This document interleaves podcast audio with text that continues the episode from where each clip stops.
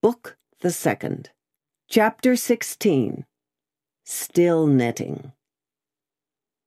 Madame Defarge and Monsieur her husband returned amicably to the bosom of Saint Antoine, while a speck in a blue cap toiled through the darkness and through the dust, and down the weary miles of avenue by the wayside, slowly tending towards that point of the compass where the chateau of Monsieur the Marquis, now in his grave, listened to the whispering trees.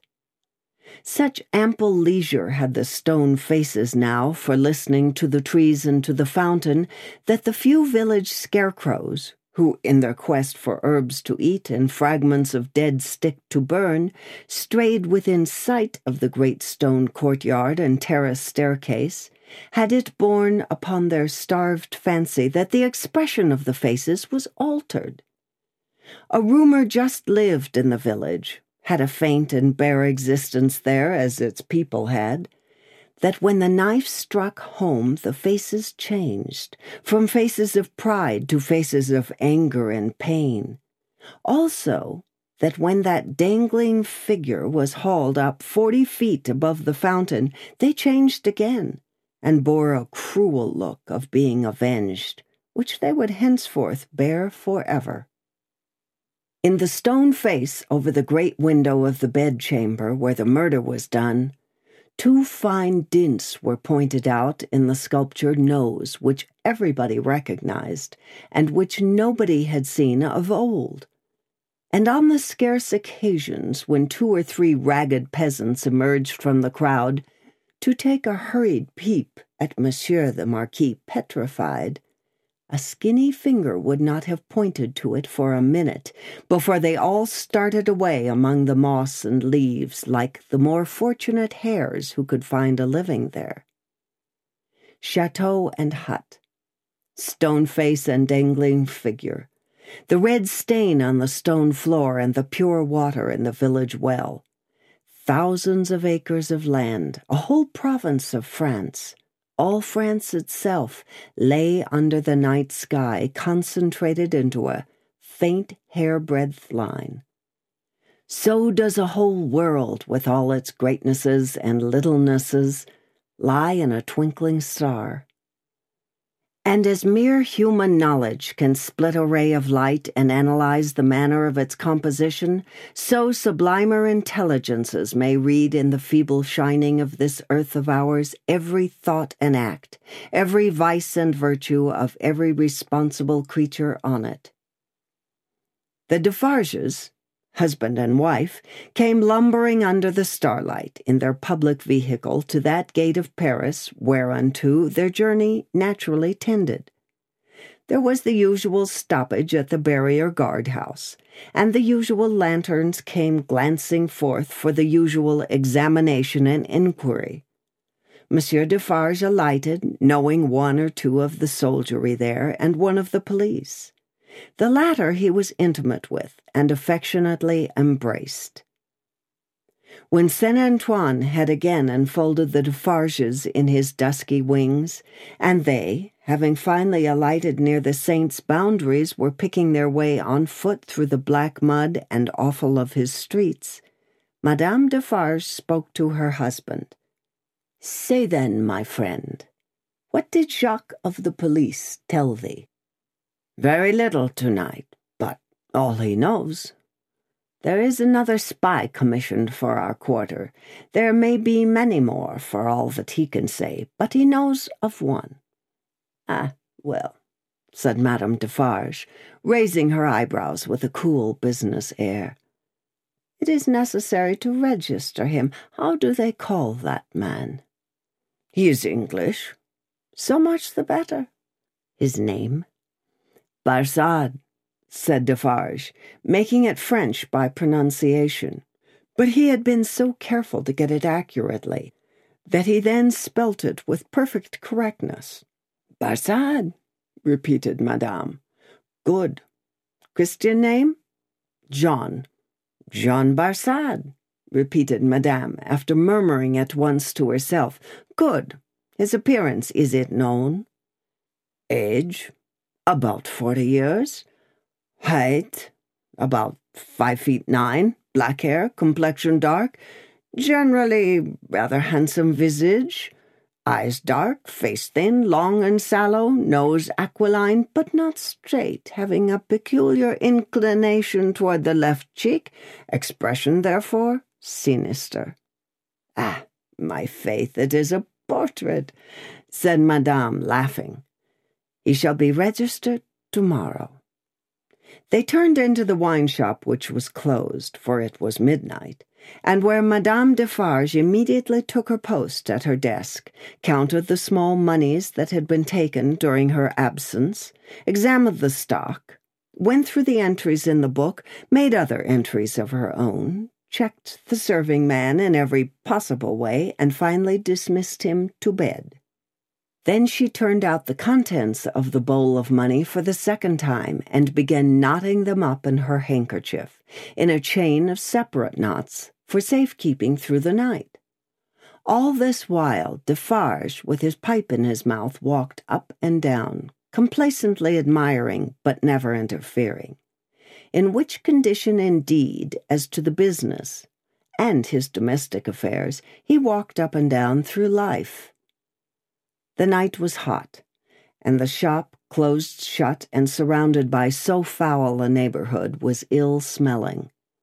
Monsieur Defarge's olfactory sense was by no means delicate, but the stock of wine smelt much stronger than it ever tasted, and so did the stock of rum and brandy and aniseed. He whiffed the compound of scents away as he put down his smoked out pipe. You are fatigued said Madame, raising her glance as she nodded the money. There are only the usual odors. I am a little tired, her husband acknowledged.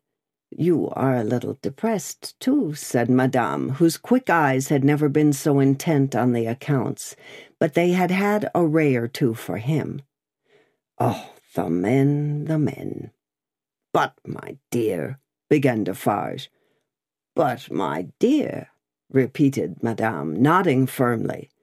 But, my dear, you are faint of heart tonight, my dear. Well, then, said Defarge, as if a thought were wrung out of his breast, it is a long time. It is a long time, repeated his wife. And when is it not a long time? Vengeance and retribution require a long time. It is the rule. It does not take a long time to strike a man with lightning, said Defarge. How long, demanded Madame composedly, does it take to make and store the lightning? Tell me. Defarge raised his head thoughtfully, as if there were something in that, too.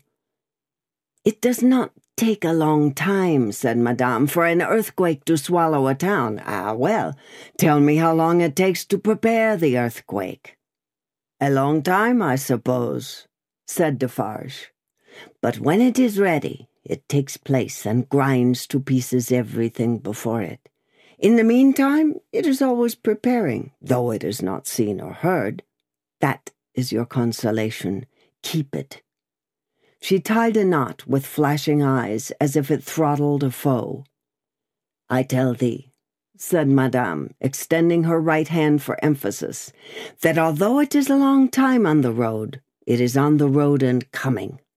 I tell thee it never retreats and never stops. I tell thee it is always advancing. Look around and consider the lives of all the world that we know. Consider the faces of all the world that we know. Consider the rage and discontent to which the Jacquerie addresses itself with more and more of certainty every hour. Can such things last? I mock you. My brave wife, returned Defarge, standing before her with his head a little bent and his hands clasped at his back like a docile and attentive pupil before his catechist. I do not question all this. But it has lasted a long time, and it is possible. You know well, my wife, it is possible that it may not come during our lives. Ah, well. How then? demanded Madame, tying another knot as if there were another enemy strangled. Well, said Defarge with a half complaining and half apologetic shrug, we shall not see the triumph. We shall have helped it, returned Madame, with her extended hand in strong action. Nothing that we do is done in vain. I believe with all my soul that we shall see the triumph, but even if not, even if I knew certainly not, show me the neck of an aristocrat and tyrant, and still I would. Then Madame, with her teeth set, tied a very terrible knot indeed. Hold! cried Defarge, reddening a little as if he felt charged with cowardice. I too, my dear, will stop at nothing. Yes, but it is your weakness that you sometimes need to see your victim and your opportunity to sustain you. Sustain yourself without that. When the time comes, let loose a tiger and a devil. But wait for the time with the tiger and the devil chained, not shown, yet always ready. Madame enforced the conclusion of this piece of advice by striking her little counter with her chain of money as if she knocked its brains out, and then gathering the heavy handkerchief under her arm in a serene manner, and observing that it was time to go to bed. Next noontide saw the admirable woman in her usual place in the wine shop knitting away assiduously. A rose lay beside her and if she now and then glanced at the flower, it was with no infraction of her usual preoccupied air. There were a few customers, drinking or not drinking, standing or seated, sprinkled about. The day was very hot, and heaps of flies who were extending their inquisitive and adventurous perquisitions into all the glutinous little glasses near Madame fell dead at the bottom. Their decease made no impression on the other flies out promenading, who looked at them in the coolest manner, as if they themselves were elephants or something as far removed, until they met the same fate. Curious to consider how heedless flies are, perhaps they thought as much at court that sunny summer day. A figure entering at the door threw a shadow on Madame Defarge, which she felt to be a new one.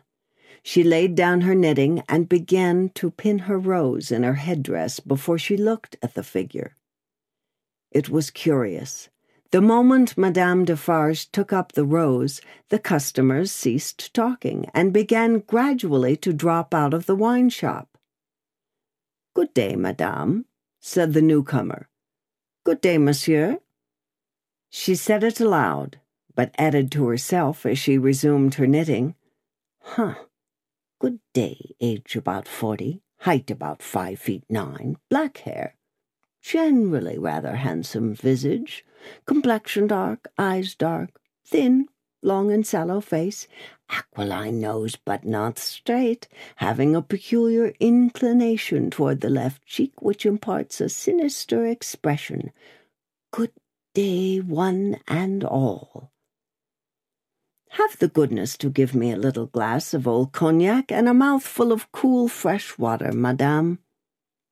Madame complied with a polite air. Marvelous cognac, this, madame.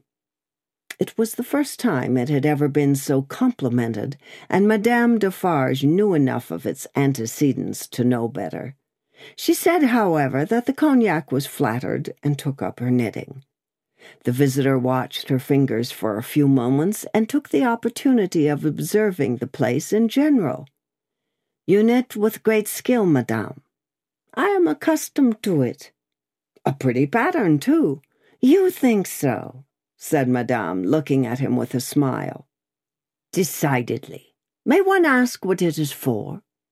Pastime, said madame, still looking at him with a smile while her fingers moved nimbly. Not for use? That depends. I may find a use for it one day. If I do, well, said Madame, drawing a breath and nodding her head with a stern kind of coquetry. I'll use it. It was remarkable, but the taste of Saint Antoine seemed to be decidedly opposed to a rose on the headdress of Madame Defarge. Two men had entered separately and had been about to order drink when, catching sight of that novelty, they faltered, made a pretense of looking about as if for some friend who was not there, and went away. Nor, of those who had been there when this visitor entered, was there one left. They had all dropped off. The spy had kept his eyes open, but had been able to detect no sign. They had lounged away in a poverty stricken, purposeless, accidental manner, quite natural and unimpeachable. John, thought Madame, checking off her work as her fingers knitted and her eyes looked at the stranger. Stay long enough, and I shall knit Barsad before you go. You have a husband, Madame? I have. Children? No children. Business seems bad. Business is very bad. The people are so poor. Ah, the unfortunate, miserable people, so oppressed too, as you say. As you say, Madame retorted, correcting him and deftly knitting an extra something into his name that boded him no good. Pardon me.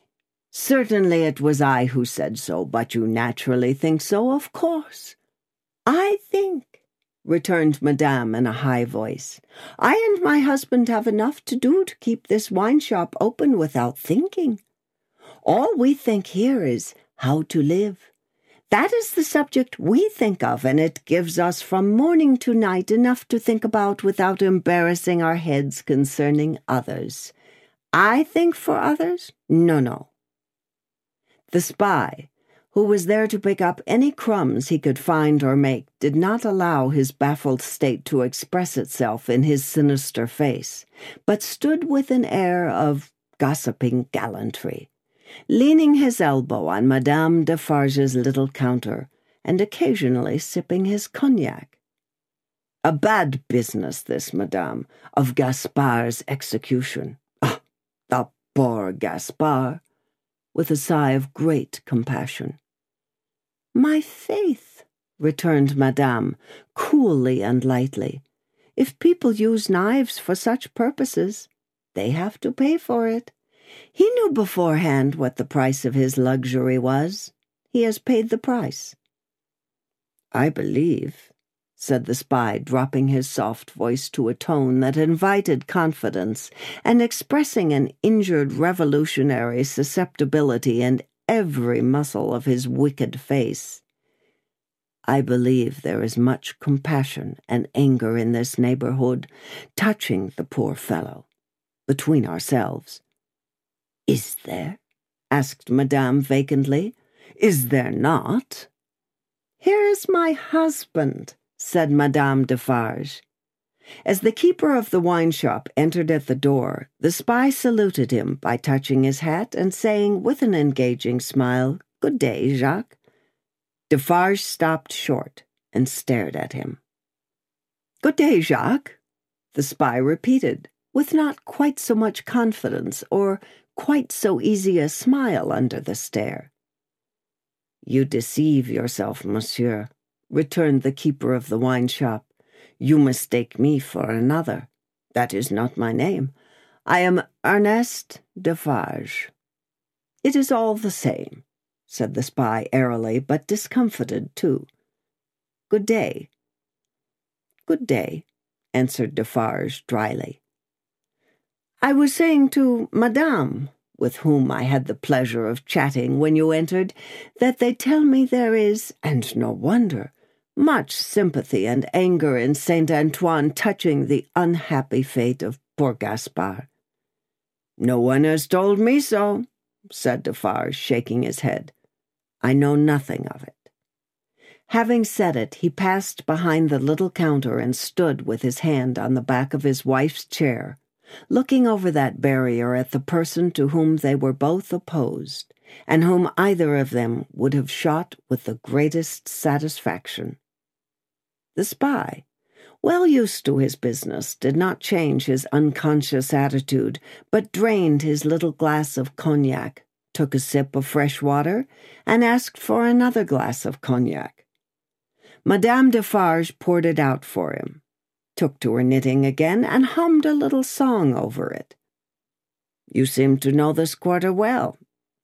That is to say, better than I do, observed Defarge. Not at all, but I hope to know it better. I am so profoundly interested in its miserable inhabitants. Huh, muttered Defarge. The pleasure of conversing with you, Monsieur Defarge, recalls to me, pursued the spy, that I have the honor of cherishing some interesting associations with your name. Indeed, said Defarge with much indifference. Yes, indeed. When Dr. Manette was released, you, his old domestic, had the charge of him, I know. He was delivered to you, you see. I am informed of the circumstances. Such is the fact, certainly, said Defarge. He had had it conveyed to him, in an accidental touch of his wife's elbow as she knitted and warbled, that he would do best to answer, but always with brevity. It was to you, said the spy, that his daughter came, and it was from your care that his daughter took him, accompanied by a neat brown monsieur, how is he called, um, in a little wig, Lorry, of the Bank of Tellson and Company, over to England. Such is the fact, repeated Defarge. Very interesting remembrances, said the spy, I have known Dr. Manette and his daughter in England. Yes, said Defarge. You don't hear much about them now? said the spy. No, said Defarge. In effect, Madame struck in, looking up from her work and her little song. We never hear about them. We receive the news of their safe arrival and perhaps another letter, or perhaps two, since then, they have gradually taken their road in life, we ours, and we have held no correspondence. Perfectly so, madame, replied the spy. She is going to be married. Going? echoed madame. She was pretty enough to have been married long ago.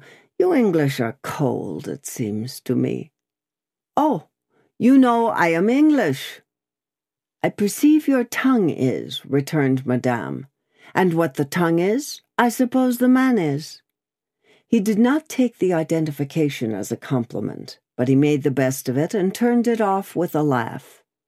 After sipping his cognac to the end, he added, Yes, Miss Manette is going to be married. But not to an Englishman, to one who, like herself, is French by birth. And speaking of Gaspard, Oh, poor Gaspard! It was cruel, cruel. It is a curious thing that she is going to marry the nephew of Monsieur the Marquis, for whom Gaspard was exalted to that height of so many feet. In other words, the present Marquis. But he lives unknown in England. He is no Marquis there. He is Mr. Charles Darnay. D'Aulnais is the name of his mother's family. Madame Defarge knitted steadily, but the intelligence had a palpable effect upon her husband. Do what he would, behind the little counter, as to the striking of a light and the lighting of his pipe, he was troubled, and his hand was not trustworthy. The spy would have been no spy if he had failed to see it, or to record it in his mind. Having made at least this one hit, whatever it might prove to be worth, and no customers coming in to help him to any other, Mr. Barsad paid for what he had drunk and took his leave, taking occasion to say, in a genteel manner before he departed, that he looked forward to the pleasure of seeing Monsieur and Madame Defarge again.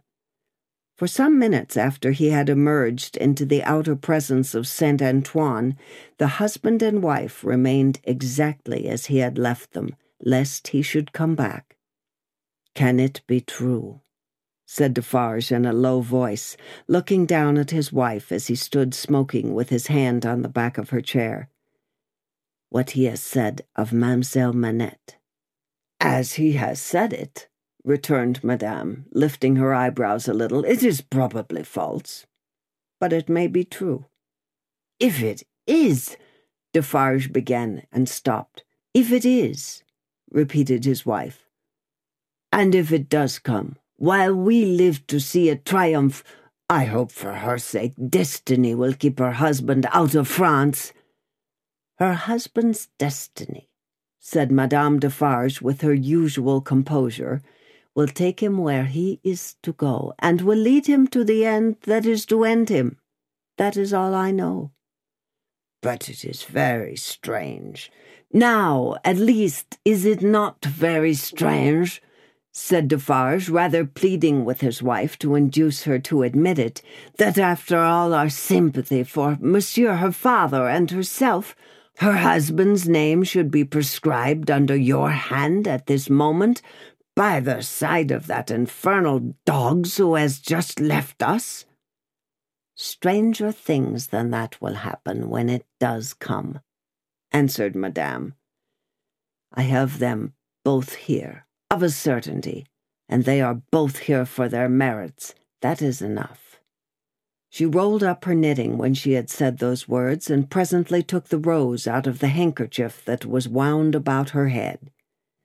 Either Saint Antoine had an instinctive sense that the objectionable decoration was gone, or Saint Antoine was on the watch for its disappearance. Howbeit, the saint took courage to lounge in very shortly afterwards, and the wine shop recovered its habitual aspect.